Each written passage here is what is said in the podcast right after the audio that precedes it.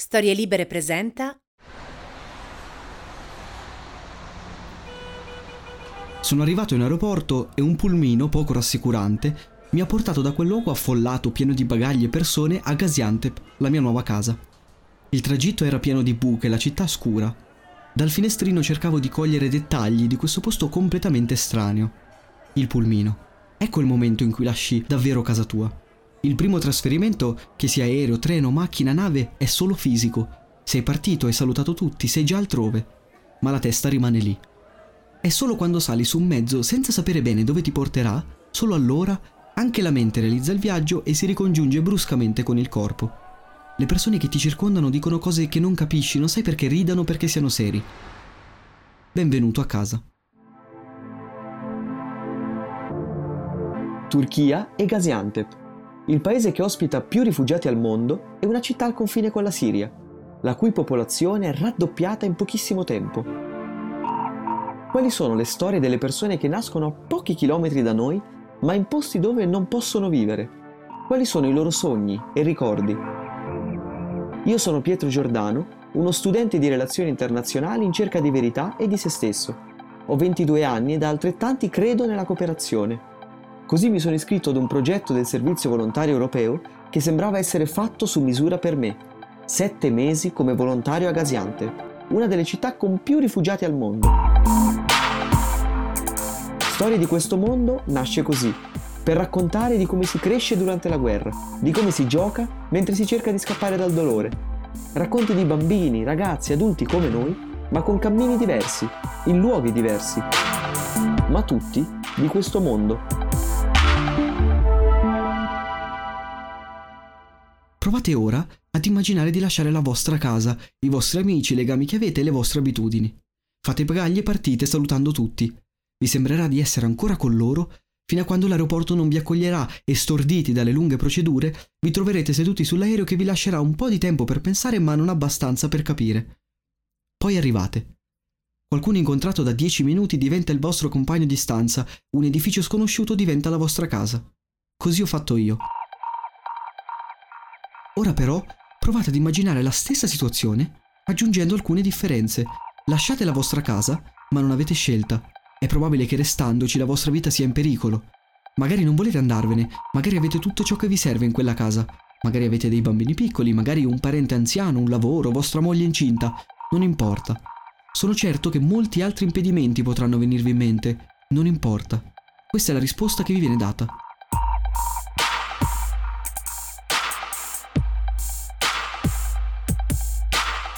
Ora avete lasciato tutto e state andando via. È probabile che un pulmino non basti per farvi abituare alla nuova vita. In breve tempo decidete dove andare, o forse non lo decidete, andate e basta. Vi portate dietro quello che potete, quello che riuscite, quello che avete. Non sapete dove e quanto vi fermerete, può essere una settimana come un anno. Non conoscete la lingua, ma in questo caso non c'è nessuno ad aiutarvi. Ecco, queste sono le storie che racconterò. Storie di persone che hanno voglia di urlare ma non possono, che vogliono spiegare ma non sanno come perché ovunque vadano trovano impedimenti, altre guerre, odio e leggi contro di loro. My dad said, "How nothing?" And you are crying. For what are you crying? And I couldn't answer anything. I was shy a little from uh, my dad. Mm-hmm. My mom said, Bakir, uh, Bakir is missing his school. He's, uh, missing uh, his education. My dad did this. What? But why? Okay, okay. And he asked me, okay, uh, the war will be end, and you are going to study, and you are going to be a doctor, like this. You know, I just okay. uh, made me try to make me uh, happy. Just he hugged me, and he said me to wash my hands and face. Uh, he said me go and wash your hand and face. I said okay. While I'm going, I heard my uh, dad he said to my mom, I will send back you to Turkey. You know? And I shocked, you know? Nel campo di concentramento di Auschwitz, il blocco 11 era l'unico ad avere i caloriferi. Non perché fossero stati più generosi o per un errore, ma semplicemente perché era la prigione del campo, chiamato dai prigionieri il blocco della morte. Secondo la legge tedesca, ogni prigione che si rispetti doveva essere provvista di caloriferi. Ecco che le SS provvidero immediatamente crearono una prigione regola d'arte perfetta, secondo la legge. Quante volte abbiamo sentito questa frase? Quante volte ci siamo nascosti dietro queste parole? Molto spesso ci si commuove, ci si emoziona di fronte alla storia e ai suoi anni più spietati, ma poi, nel presente, girare le spalle è più semplice. Nel nostro presente c'è da ormai nove anni qualcosa a cui stiamo voltando le spalle, la guerra civile siriana. Cominciata nel 2011, ad oggi conta circa mezzo milione di morti, più di due milioni di mutilati e feriti e l'impressionante cifra di 6 milioni e mezzo di profughi. Questi numeri spaventosi si traducono in una perdita di identità di un paese andato completamente distrutto e per la maggior parte dimenticato. Come siamo arrivati a questo? Um, I remember everything was normal and suddenly there's no electric, uh, everything changed. Uh, we're sleeping with the bombing noises, like we can't go school anymore. Yeah, it was suddenly, like it's not something step by step. One day I woke up and this was my life. La guerra civile siriana ha inizio nel più ampio contesto della primavera araba, una serie di proteste iniziate alla fine del 2010 che chiedevano più diritti, democrazia e libertà individuali. Partendo dalla Tunisia, dove un ragazzo si diede fuoco in segno di protesta contro il governo, un potente effetto domino si scatenò in quasi tutto il mondo arabo, Siria inclusa. Tutto è iniziato il 15 marzo del 2011. La cornice era quella delle primavere arabe che stavano travolgendo lo scenario sociopolitico dei paesi del Nord Africa e del Medio Oriente. Anche la Siria, come le nazioni vicine, ha dato voce al dissenso verso le istituzioni politiche che serpeggiava in parte dell'opinione pubblica. Dalle manifestazioni in piazza si è passati nell'arco di pochi mesi ad una vera e propria guerra civile che ormai da due anni e mezzo vede contrapporsi le forze governative del regime del presidente Bashar al-Assad e quelle dell'opposizione nazione, che nel tempo hanno cambiato volto, articolandosi in varie frange anche molto distanti tra loro. Le proteste iniziali avevano l'obiettivo di spingere Assad, in carica dal 2000 e succeduto al trentennale governo del padre Hafiz al-Assad, ad attuare le riforme necessarie a dare un indirizzo più democratico al paese, ma il governo le ha interpretate invece come la minaccia di creazione di uno Stato islamico radicale sulla spinta dei fratelli musulmani e di altri gruppi legati all'Arabia Saudita ed al-Qaeda. Le proteste furono soppresse dalle forze armate siriane, ai militari fu dato l'ordine di assediare le città e aprire il fuoco sui manifestanti. Civili e disertori iniziarono così a formare unità di combattimento che si riunirono nell'esercito libero siriano. Sulla scia degli altri paesi, grosse manifestazioni e proteste ebbero inizio nelle piazze delle città siriane, organizzate grazie all'utilizzo dei social network grandi protagonisti di questi eventi, che permisero di raggiungere molte più persone. Nel febbraio del 2011, infatti, dopo cinque anni di oscuramento, i social media erano stati resi finalmente disponibili dal governo, che fingendo di aprirsi alla democrazia, aveva invece iniziato a controllare in modo indistinto i suoi cittadini ribelli, come dimostrarono i numerosi arresti di giornalisti e blogger. Questa tendenza del presidente siriano Bashar al-Assad caratterizzerà molto il suo modo di governare.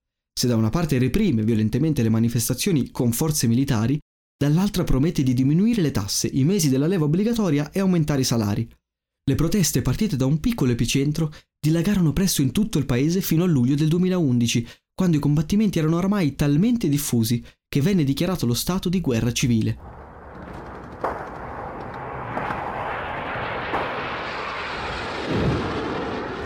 Da quell'anno, senza tregua, è iniziato un susseguirsi di proteste, repressioni armate, uccisioni, che nel corso del tempo ha portato alla perdita totale del controllo sulla situazione fino allo sconfinamento in una sanguinosa guerra, definita da continue violazioni dei diritti umani e della legge umanitaria internazionale, compreso l'utilizzo di armi chimiche, che hanno portato moltissimi civili alla morte in pochi minuti. Quello che è certo in un conflitto senza esclusione di colpi è ciò che resta sul terreno. Secondo l'ultimo bilancio delle Nazioni Unite sono ad oggi oltre 100.000 le vittime dall'inizio della guerra, di cui migliaia di donne e bambini. Secondo l'ONU, circa 4 milioni di siriani sono sfollati all'interno del paese e 1.800.000 sono fuggiti in altri paesi, tra cui Turchia, Giordania, Libano e Kurdistan iracheno. Le organizzazioni internazionali hanno anche accusato le forze governative e i miliziani di Shabia di usare i civili come scudi umani. Anche ribelli antigovernativi sono stati accusati di abuso dei diritti umani. La protesta, vista a lungo come fenomeno legato esclusivamente alla dissidenza popolare, articolatasi poi in forze armate di stampo principalmente sciita, ha ricevuto notevole apporto di armi ed uomini da parte di nazioni legate alla stessa matrice religiosa, come turchi, curdi e palestinesi di Hamas. Con le forze lealiste di Assad si sono schierati invece libanesi di Hezbollah. Si è allargata così nel tempo la rete dei soggetti coinvolti, gli interessi che si nascondono dietro al sostegno all'una o all'altra parte. Il punto di rottura scatta il 21 agosto 2013 quando viene effettuato un attacco nella periferia della capitale con probabile utilizzo di armi chimiche che costa la vita a 1400 persone, di cui moltissimi bambini. Il presidente statunitense Barack Obama si dice sicuro che il mandante sia il governo di Assad e opta per l'intervento militare.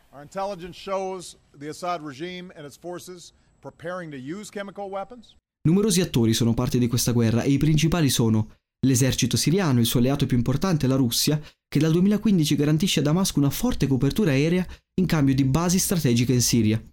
Il principale oppositore è l'esercito siriano libero, formatosi dall'inizio della guerra e nato per proteggere i manifestanti, è diventato poi una vera e propria milizia organizzata. A questi primi attori si aggiungono le fazioni radicali, al-Nusra, la più presente, e ISIS, caratterizzati da un'estrema violenza e tentati suicidi. Mentre il primo lotta contro il governo per la creazione di uno Stato islamico in Siria, il secondo punta a creare un califfato tra Siria e Iraq. E poi, con tutta un'altra storia, ci sono i curdi.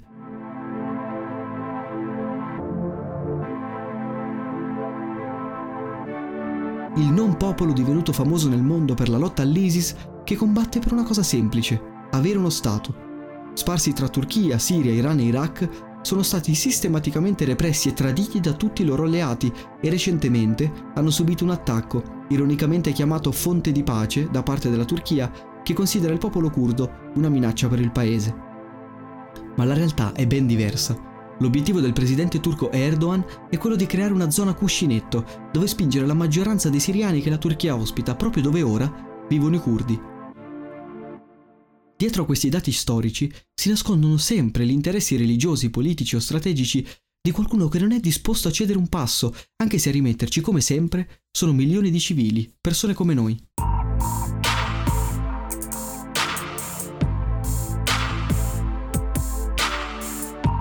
È in questo contesto che si inserisce Gaziantep, città turca di confine che dalla frontiera con la Siria dista solo 60 km. Qui gli effetti della guerra hanno investito la città presto e in maniera devastante. Già nel 2011 circa 250 siriani erano arrivati da oltre confine in cerca di salvezza. Solo un anno dopo i profughi sono diventati 23.000. Ad oggi la Turchia conta più di 3 milioni e mezzo di profughi, un dato che ne fa lo Stato che accoglie più esuli al mondo. Di questi, circa mezzo milione risiede a Gaziantep. Per fare un paragone, Istanbul, la città più grande della Turchia per numero di abitanti, 15 milioni, ne ospita più o meno lo stesso numero.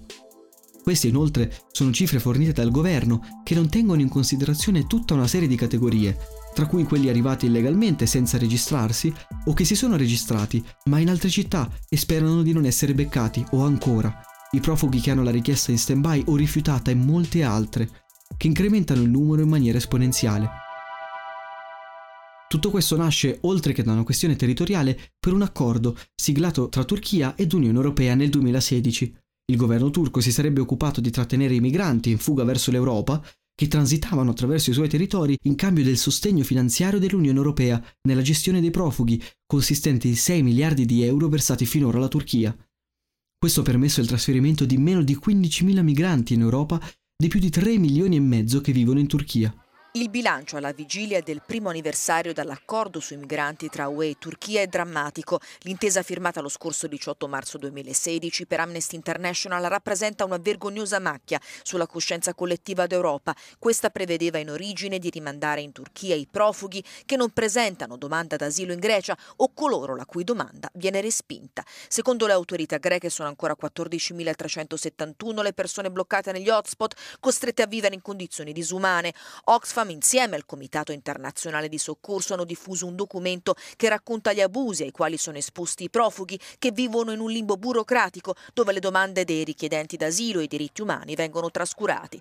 La denuncia arriva anche da Save the Children e MSF che hanno sottolineato le precarie condizioni psicologiche in cui si trovano i migranti nei campi. Il commissario UE Avramopoulos, di recente in visita nell'isola di Lesbo, si è detto soddisfatto parlando di strutture in netto miglioramento. Bruxelles non sembra intenzionata a rivedere rivedere l'accordo come invece è stato richiesto più volte dalle organizzazioni umanitarie. Se in un primo momento si registrava anche il supporto della popolazione locale, dopo quasi nove anni di convivenza i problemi hanno preso il sopravvento sulla solidarietà. Intere città come Kilis sono diventate in maggioranza abitate da profughi, i salari si sono abbassati perché la manodopera siriana ha iniziato a farsi avanti, i prezzi degli affitti sono saliti alle stelle e come spesso accade si è smesso di porsi domande, di cercare di capire e di trovare risposte necessarie ad un problema così complesso. La gente del posto si è arresa e per semplicità sono iniziate le accuse ai siriani. Ci rubano le case, il lavoro e la nostra cultura. Frasi che ho già sentito, che tutti abbiamo sentito. Frasi che nascono quando si è arrabbiati, stanchi e non si ha più voglia di cercare la verità. They, they, even they don't ask me why you came here? Because a lot of them they ask me why you come here? Why you come here? Why you come why I come here? You know because it's war. Sono all'ordine del giorno episodi di razzismo professori che emarginano bambini profughi terrore diffuso per la cultura araba. Le loro strade i loro quartieri e negozi sono sporchi dicono. Non andateci. Durante la mia prima settimana qui un bambino di 9 anni si è suicidato per le troppe offese ricevute a scuola. A Gaziantep dove i siriani sono una città nella città si respira la guerra dai racconti delle persone, dal sapore del cibo semplicemente camminando per strada. Tutto questo sta accadendo ora, non è un qualcosa di lontano, anzi, proprio mentre scrivo, l'ultima città siriana ad essere rimasta libera dal controllo del governo, Idlib, è sotto attacco. Circa un milione di persone stanno scappando nel più grande esodo che questa guerra ricordi. Come se non bastasse, ospedali, asili e più di 20 scuole sono state bombardate e i bambini che stavano scappando dalla città sono morti congelati nel freddo inverno di questi giorni. L'Occidente non se ne cura più di tanto. Forsama, un documentario eccezionale sulla situazione in Siria e di cui consiglio a tutti la visione, è stato proiettato nei cinema italiani dove è rimasto solamente due giorni. Oltre alla pubblicazione di qualche video strappalacrime ogni tanto, l'Occidente non agisce. Scorrono le immagini dei funerali di Homs e l'ambasciatore di Parigi all'ONU accusa è un giorno triste per le Nazioni Unite, per la Siria e per tutte le democrazie. Poche ore fa, mentre ancora Bashar al-Assad tormentava il suo popolo, al Palazzo di Vetro la Russia e la Cina hanno posto il veto ad una risoluzione di condanna della repressione. Il fallimento dell'ONU è una licenza di massacro per il regime di Damasco, dice l'opposizione siriana. Quello che è successo la scorsa notte ad Homs, dove i carri armati hanno bombardato quartieri, case, ospedali, è un eccidio senza testimoni. Quasi 400 morti, migliaia di feriti. Le poche informazioni, frammenti di immagini che riescono a rompere la cortina di ferro della censura raccontano la tortura a cui, nell'indifferenza del mondo, è sottoposto un intero popolo. Nascono così, per combattere questa immobilità, associazioni come quella dove io sto lavorando come volontario, attraverso l'insegnamento della lingua inglese che i profughi vogliono tanto imparare, grazie a workshops ricreativi dove spesso sono loro a spiegare le cose a noi, o semplicemente giocando. Si cerca di alleviare la loro sofferenza o quantomeno di condividerla per un breve pezzo della loro vita. Non siamo colpevoli delle atrocità del passato, ma dobbiamo e possiamo accorgerci del presente. Siamo solo spettatori postumi della tragedia dell'Olocausto, ma siamo attori ora, non dobbiamo rassegnarci all'idea che tra cento anni qualcuno piangerà ricordando i nostri giorni, ricordando l'indifferenza. Se lasciamo che la macchina dell'odio e del disinteresse continui ad agire, cosa succederà? Poco più di 70 anni fa, la seconda guerra mondiale finiva svelando al mondo i suoi errori. E ora, fino a dove può arrivare la sofferenza?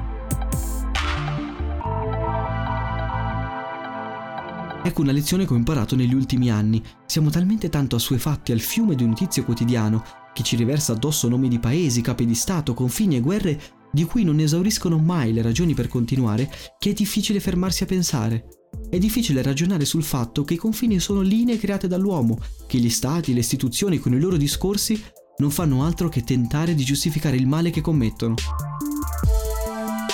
Ma dietro a tutte queste parole cosa rimane? Fermandosi per un momento, scavando in profondità e cercando di eliminare il superfluo, si arriva piano piano ad una fastidiosa e snervante verità.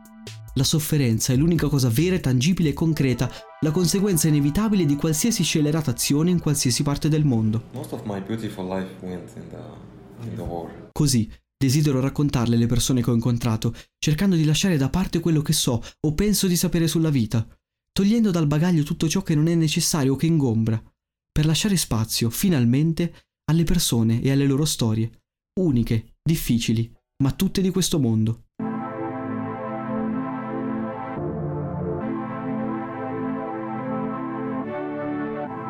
Storie di questo mondo è un podcast scritto e raccontato da me, Pietro Giordano, e ispirato alla mia esperienza a Gaziantep, città turca al confine con la Siria, che ospita centinaia di migliaia di profughi in fuga dalla guerra. Le musiche sono di Geppi Cuscito, che ha curato anche sound design e post-produzione. In questo primo episodio abbiamo ricostruito la genesi e il contesto di un conflitto troppo spesso dimenticato e la drammatica realtà di quelle zone del mondo. Nel prossimo incontreremo Khaled, il protagonista della prima storia di questo mondo.